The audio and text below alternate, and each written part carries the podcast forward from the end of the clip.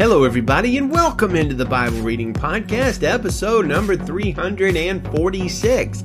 Today's big Bible questions are What does it mean that the just shall live by faith? And should you show hospitality to everybody? Well, happy Monday, friends. I am writing this episode on Saturday, December 5th and really am quite curious about what Monday and the whole upcoming week looks like. As you might have heard, my state of California is preparing to undergo lockdown again and while our county of Monterey hasn't been fully locked down yet, I'm quite sure it's coming eventually because the counties around us are all locked down and uh, Monterey is not doing great uh, coronavirus wise. So may the Lord preserve us and may the Lord preserve you. Welcome aboard to new listeners from Tel Aviv, Israel, Southwest England. I don't know, maybe the Plymouth or the Exeter area, perhaps. Bangladesh, Sikkim, India, Columbus, Ohio, New York, New York, and the Boston, Manchester area. Today we're going to read 2 Chronicles 7, Habakkuk 2, Luke 21, and 2 John. I think Habakkuk is probably the hardest to spell book in the Bible. Uh, it's got one B and three total Ks, two Ks in the middle, and one there at the end. And it's also one of the most underrated books in the Bible. I mean, how many sermons have you heard out of Habakkuk? I love the book and I myself haven't preached through it nearly enough, so I guess I'm part of the problem there. In this book, only three chapters long, the prof- prophet Habakkuk has some questions for God and he boldly asks them. He asks some of the biggest questions we have. Why do we cry out to God for help and he doesn't answer us? Why does God tolerate injustice and wickedness wickedness in the world without punishing some of the most wicked people and nations in the world? And why does God use unrighteous people like the Chaldeans, Assyrians, Babylonians, Egyptians, etc. to punish his people, the Israelites, when the people doing the punishing are usually worse morally than the Israelites? Why is there so much justice and oppression in the world in general? For a short book, Habakkuk packs a lot of deep questions. Interestingly enough, God gives him some answers too, and in the long run, they're pretty deeply and ultimately satisfying, but in the short run of our lives, well, maybe less so. This book is a wonderful reminder that God is the God of eternity and not merely focused on the immediate now. In Habakkuk 1, the prophet asks all of his questions and God gives him a small answer. Habakkuk asks why God tolerates so much sin and oppression and injustice, and God says, hey, I'm doing something about it. I'm calling in the Chaldeans to punish my people, reminding us that judgment begins in the household of God, as 1 Peter 4:17 says. This answer seems rather unfair to Habakkuk, who points out that the ones doing the punishment punishment of Israel are worse and more evil than his fellow countrymen. Then he sets up and waits for God to answer his second complaint. He says at the beginning of Habakkuk 2, I will stand at my guard post and station myself on the lookout tower. I will watch to see what he will say to me and what I should reply about my complaint. Well, let's read the whole passage there, Habakkuk, Habakkuk 2, and see how it goes. Habakkuk chapter 2 verse 1 in the Christian Standard Bible. I will stand at my guard post, station myself on the lookout tower. I will watch to see what he will say to me and what I should reply about my complaint. The Lord answered me. Write down this vision, clearly inscribe it on tablets so one may easily read it. For the vision is yet for the appointed time. It testifies about the end and will not lie. Though it delays, wait for it, since it will certainly come and not be late. Look, his ego is inflated. He is without integrity, but the righteous one will live by his faith. Moreover, wine betrays an arrogant man is never at rest. He enlarges his appetite like Sheol, and like death, he is never satisfied. He gathers all the nations to himself. He collects all the peoples for himself. Won't all of these take up a taunt against him with mockery and riddles about him? They will say, Woe to him who amasses what is not his, how much longer? And loads himself with goods taken in pledge. Won't your creditors suddenly arise and those who disturb you wake up? Then you will become spoil for them, since you have plundered many nations. All the peoples who remain will plunder you because of human bloodshed and violence against lands, cities, and all who live in them. Woe to him who dishonestly makes wealth for his house to place his nest on high, to escape the grasp of disaster. You have planned shame for your house by wiping out many peoples and sinning against your own self, for the stones will cry out from the wall, and the rafters will answer them from the woodwork. Woe to him who builds a city with bloodshed and founds a town with injustice. Is it not from the Lord of armies that the peoples labor only to fuel the fire and countries exhaust themselves for nothing? For the earth will be filled with the knowledge of the Lord's glory as the water covers the sea. Woe to him who gives his neighbors drink, pouring out your wrath and even making them drunk in order to look at their nakedness. You will be filled with disgrace instead of glory.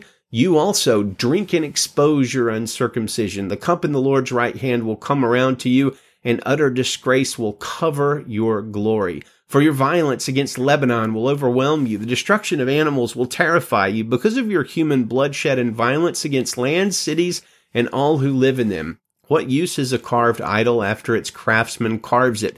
It is only a cast image, a teacher of lies. For the one who crafts its shape trusts in it and makes worthless idols that cannot speak. Woe to him who says to wood, Wake up, or to mute stone, Come alive. Can it teach? Look, it may be plated with gold and silver, yet there is no breath in it at all. But the Lord is in his holy temple. Let the whole earth be silent in his presence. So first, God says to write down his answer and to make it plain. You might have heard that verse before. So many motivational style preachers and teachers have used that verse, write the vision and make it plain, as if God was giving advice uh, in how to motivate yourself for life or something like that. I- I've heard this verse used like in church, like building projects and things like that, write the vision and make it plain. I kind of, I'll just be honest with you, I kind of find this a weird use of the particular passage. God simply seems to be saying to Habakkuk something like, look, I'm going to answer your question. So write down my answer and make it clear so you can share it with other people. This isn't a passage that's really focused on how to like set goals for your life or for your church or whatever and reach them and maximize your productivity. It's not really kind of angling at that. Instead, God's answer to Habakkuk's queries is pretty fascinating. He basically says that he will ultimately and finally punish all of the wicked, that idols can't help with anything, and that God is in his holy temple and all men should be quiet before him perhaps a warning to Habakkuk and us to be careful in our questioning. In the midst of that answer, however, God gives us this amazing drop of wisdom. The righteous one will live by his faith. Now, this verse is quoted at least three times in the New Testament in Hebrews 10, Romans 1, and Galatians 3. In the context of Habakkuk, it appears that God is saying something like, You have many questions about how I am running the world according to my sovereign plan, but you need to have faith that I am going to do the right and the best thing ultimately, and you need to have faith that ultimately the wicked will be cut off and the righteous will be saved. Paul, in the writer of Hebrews, builds off of this particular verse to further proclaim that faith doesn't merely assure you that God is just and will reward the righteous and punish the wicked, but also that salvation is not by our own innate goodness or by our volumes of good works or whatever, but by faith in God and faith in the sacrifice of Jesus to save us from our sins. Ultimately, faith in God and His goodness and faith in Jesus and His sacrifice for our sins and faith in Jesus and His promise of eternal life leaves us in the place where we can hear God say, the Lord is in His holy temple. Let the whole earth be silent in His presence. Habakkuk 2.20. And we can say to that, Amen. Well, second question. Remember yesterday honestly, it could have been the day before. These episodes kind of run together in my head when we talked about how we must get the whole counsel of God on a particular topic by searching through the word. Well, today we have a great example of the importance of that principle. Hospitality was and is a huge deal in the Middle Eastern world that Jesus grew up in. To fail to show hospitality to someone in big need was a really monstrous thing in that culture, and it is a necessity for Christians. We see this command to hospitality more than one place in scripture. For instance, 1 Peter 4 9, be hospitable to one another without complaining. Or Romans 12 13, share with the saints in their needs, pursue hospitality. Or Hebrews 13 2, don't neglect to show hospitality For by doing this, some have welcomed angels as guests without knowing it. That's uh, one of my favorite verses in the Bible. So we should show hospitality in every situation to every person, right? Well, actually, the answer is no. We haven't gotten the whole and full counsel of God on this situation yet. So let's read the letter of Second John and find out what we're missing. Second John Verse 1 The elder to the elect lady and her children, whom I love in the truth, and not only I, but also all who know the truth, because of the truth that remains in us and will be with us forever. Grace, mercy, and peace will be with us from God the Father and from Jesus Christ, the Son of the Father, in truth and love. I was very glad to find some of your children walking in truth in keeping with a command we have received from the Father. So now I ask you, dear lady, not as if I were writing you a new command, but one we have had from the beginning, that we love one another. This is love, that we walk according to his commands. This is the command as you have heard it from the beginning, that you walk in love. Many deceivers have gone out into the world. They do not confess the coming of Jesus Christ in the flesh. This is the deceiver and the antichrist. Watch yourselves so that you don't lose what we have worked for, but that you may receive a full reward. Anyone who does not remain in Christ's teaching but goes beyond it does not have God. The one who remains in that teaching, this one has both the Father and the Son. If anyone comes to you and does not bring this teaching, do not receive him into your home and do not greet him, for the one who greets him shares in his evil works. Though I have many things to write to you, I don't want to use paper and ink. Instead, I hope to come to you and talk face to face so that our joy may be complete. The children of your elect sister send you greetings. This is a pretty stark warning here. Even though the word hospitality isn't used by John, it's clear that's what he's addressing. We must not show hospitality or welcoming or even greet somebody who is going around teaching false things about Jesus. Specifically, the falsehood that John is warning about here is those who say Jesus did not come in the flesh, which is the heresy known as docetism plus the going beyond the Bible or orthodox teaching about Jesus. In other words, adding to the Word of God, which many groups do who have splintered off from Christianity.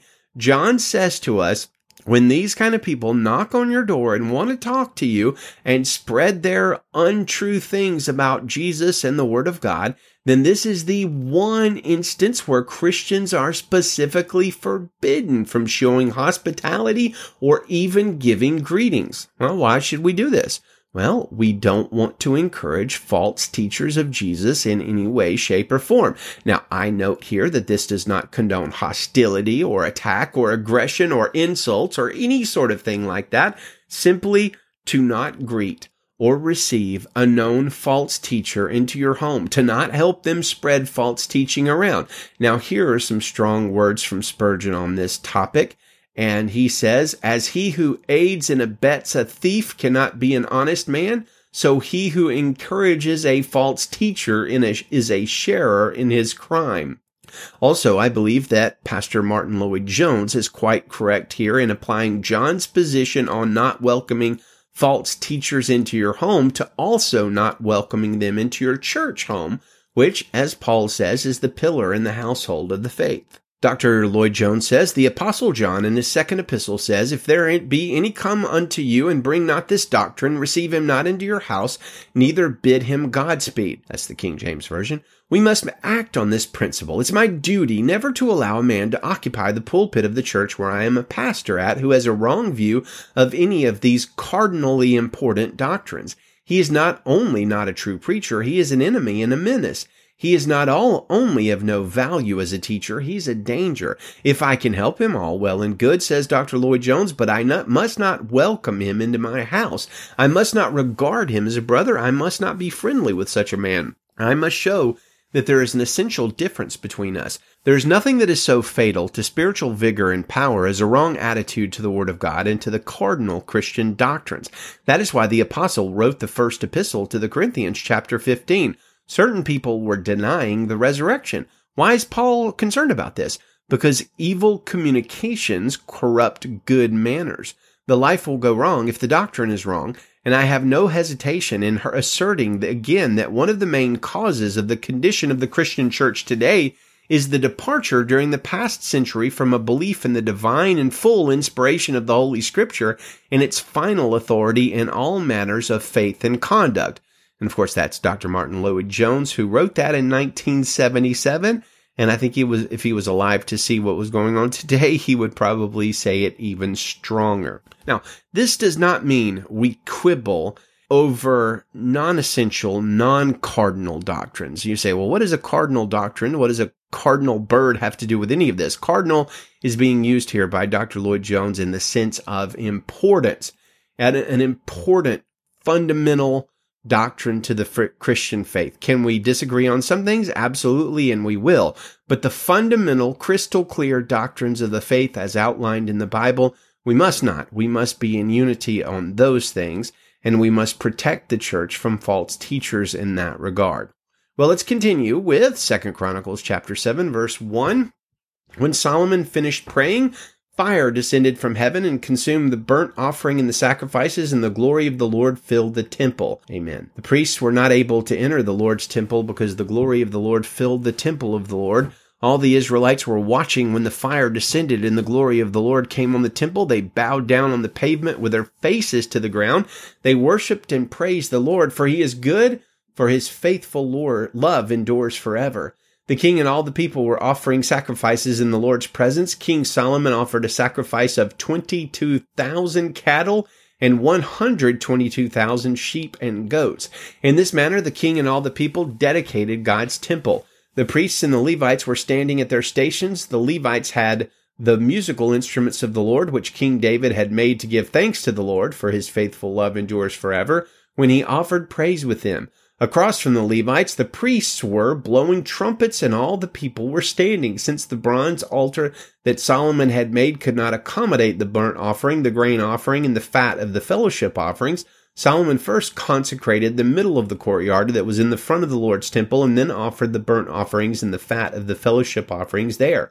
So Solomon and all of Israel with him, a great, very great assembly, from the entrance to Hamath to the brook of Egypt observed the festival at that time for seven days. On the eighth day they held a solemn assembly, for the dedication of the altar lasted seven days, and the festival seven days. On the twenty third day of the seventh month he sent the people home, rejoicing and with happy hearts for the goodness of the Lord had the goodness the Lord had done for David, for Solomon, and for his people Israel. So Solomon finished the Lord's temple and the royal palace. Everything that had entered Solomon's heart to do for the Lord's temple and for his own palace succeeded. Then the Lord appeared to Solomon at night and said to him, I have heard your prayer and have chosen this place for myself as a temple of sacrifice. If I shut up the sky so there is no rain, or if I command the grasshopper to consume the land, or I send pestilence on my people, and my people who bear my name humble themselves, pray and seek my face and turn from their evil ways, then I will hear from heaven, forgive their sin, and heal their land. My eyes will now be open and my ears attentive to prayer from this place. And I have now chosen and consecrated this temple so that my name may be there forever. My eyes and my heart will be there at all times. As for you, if you walk before me as your father David walked, doing everything I have commanded you, and if you keep my statutes and ordinances, I will establish your royal throne as I promised your father David. You will never fail to have a man ruling in Israel. However, if you turn away and abandon my statutes and my commands that I have set before you, and if you go and serve other gods and bow in worship to them, then I will uproot Israel from the soil that I gave them, and this temple that I have sacrificed for my name, I will banish from my presence. I will make it an object of scorn and ridicule among all the peoples. As for this temple which was exalted, everyone who passes by will be appalled and say, Why did the Lord do this to the land and to this temple? Then they will say, Because they abandoned the Lord God of their ancestors who brought them out of the land of Egypt. They clung to other gods and bowed in worship to them and served them. Because of this, he brought all this ruin on them. Luke chapter 21 verse 1, he looked up and saw the rich dropping their offerings into the temple treasury. He also saw a poor widow dropping in two tiny coins. Truly I tell you, he said, this poor widow has put in more than all of them For all these people have put in gifts out of their surplus, but she, out of her poverty, has put in all she had to live on. As some were talking about the temple, how it was adorned with beautiful stones and gifts dedicated to God, he said, These things that you see, the days will come when not one stone will be left on another that will not be thrown down. Teacher, they asked him, so when will these things happen? And what will be the sign when these things are about to take place? Then he said, Watch out that you are not deceived, for many will come in my name, saying, I am he, and the time is near. Don't follow them. When you hear of wars and rebellions, don't be alarmed. Indeed, it is necessary that these things take place first, but the end won't come right away. Then he told them, Nation will rise up against nation, and kingdom against kingdom. There will be violent earthquakes and famines and plagues in various places, and there will be terrifying sights and great signs from heaven. But before all of these things, they will lay their hands on you and persecute you. They will hand you over to the synagogues and prisons, and you will be brought before kings and governors because of my name. This will give you an opportunity to bear witness. Therefore, make up your minds not to prepare your defense ahead of time, for I will give you such words and a wisdom that none of your adversaries will be able to resist or contradict. You will even be betrayed by parents, brothers, relatives, and friends. They will kill some of you you will be hated by everyone because of my name, but not a hair of your head will be lost. By your endurance, gain your lives. When you see Jerusalem surrounded by armies, then recognize that its desolation has come near. Then those in Judea must flee to the mountains, those inside the city must leave it, and those who are in the country must not enter it, because these are the days of vengeance to fulfill all the things that are written. Woe to pregnant women and nursing mothers in those days, for there will be great distress in the land and wrath against this people. They will be killed by the sword and be led by captive into all the nations, and Jerusalem will be trampled by the Gentiles until the times of the Gentiles are fulfilled. Then there will be signs in the sun, moon, and stars, and there will be anguish on the earth among nations, bewildered by the roaring of the sea and the waves. People will faint from fear and expectation of the things that are coming on the world because the powers of the heavens will be shaken. Then they will see the Son of Man coming in a cloud with power and great glory. But when these things begin to take place, stand up and lift your heads because your redemption is near. Then he told them a parable. Look at the fig tree and all the trees. As soon as they put out leaves, you can see for yourselves and recognize that summer is already near. In the same way, when you see these things happening, recognize that the kingdom of God is near. Truly, I tell you, this generation will certainly not pass, pass away until all things take place. Heaven and earth will pass away, but my words will never pass away. Be on your guard so that your minds are not dulled from carousing, drunkenness, and worries of life, for that day will come on you unexpectedly like a trap. For it will come on all who live on the face of the whole earth. But be alert at all times, praying that you may have strength to escape all these things that are going to take place and to stand before the Son of Man. During the day he was teaching in the temple, but in the evening he would go out and spend the night on what is called the Mount of Olives. Then all the people would come early in the morning to hear him in the temple. Amen. Well, friends, May the word of the Lord dwell richly in your heart by faith. May you look to him. May he be the lifter of your head today. Good day to you. Thank you for listening and Godspeed.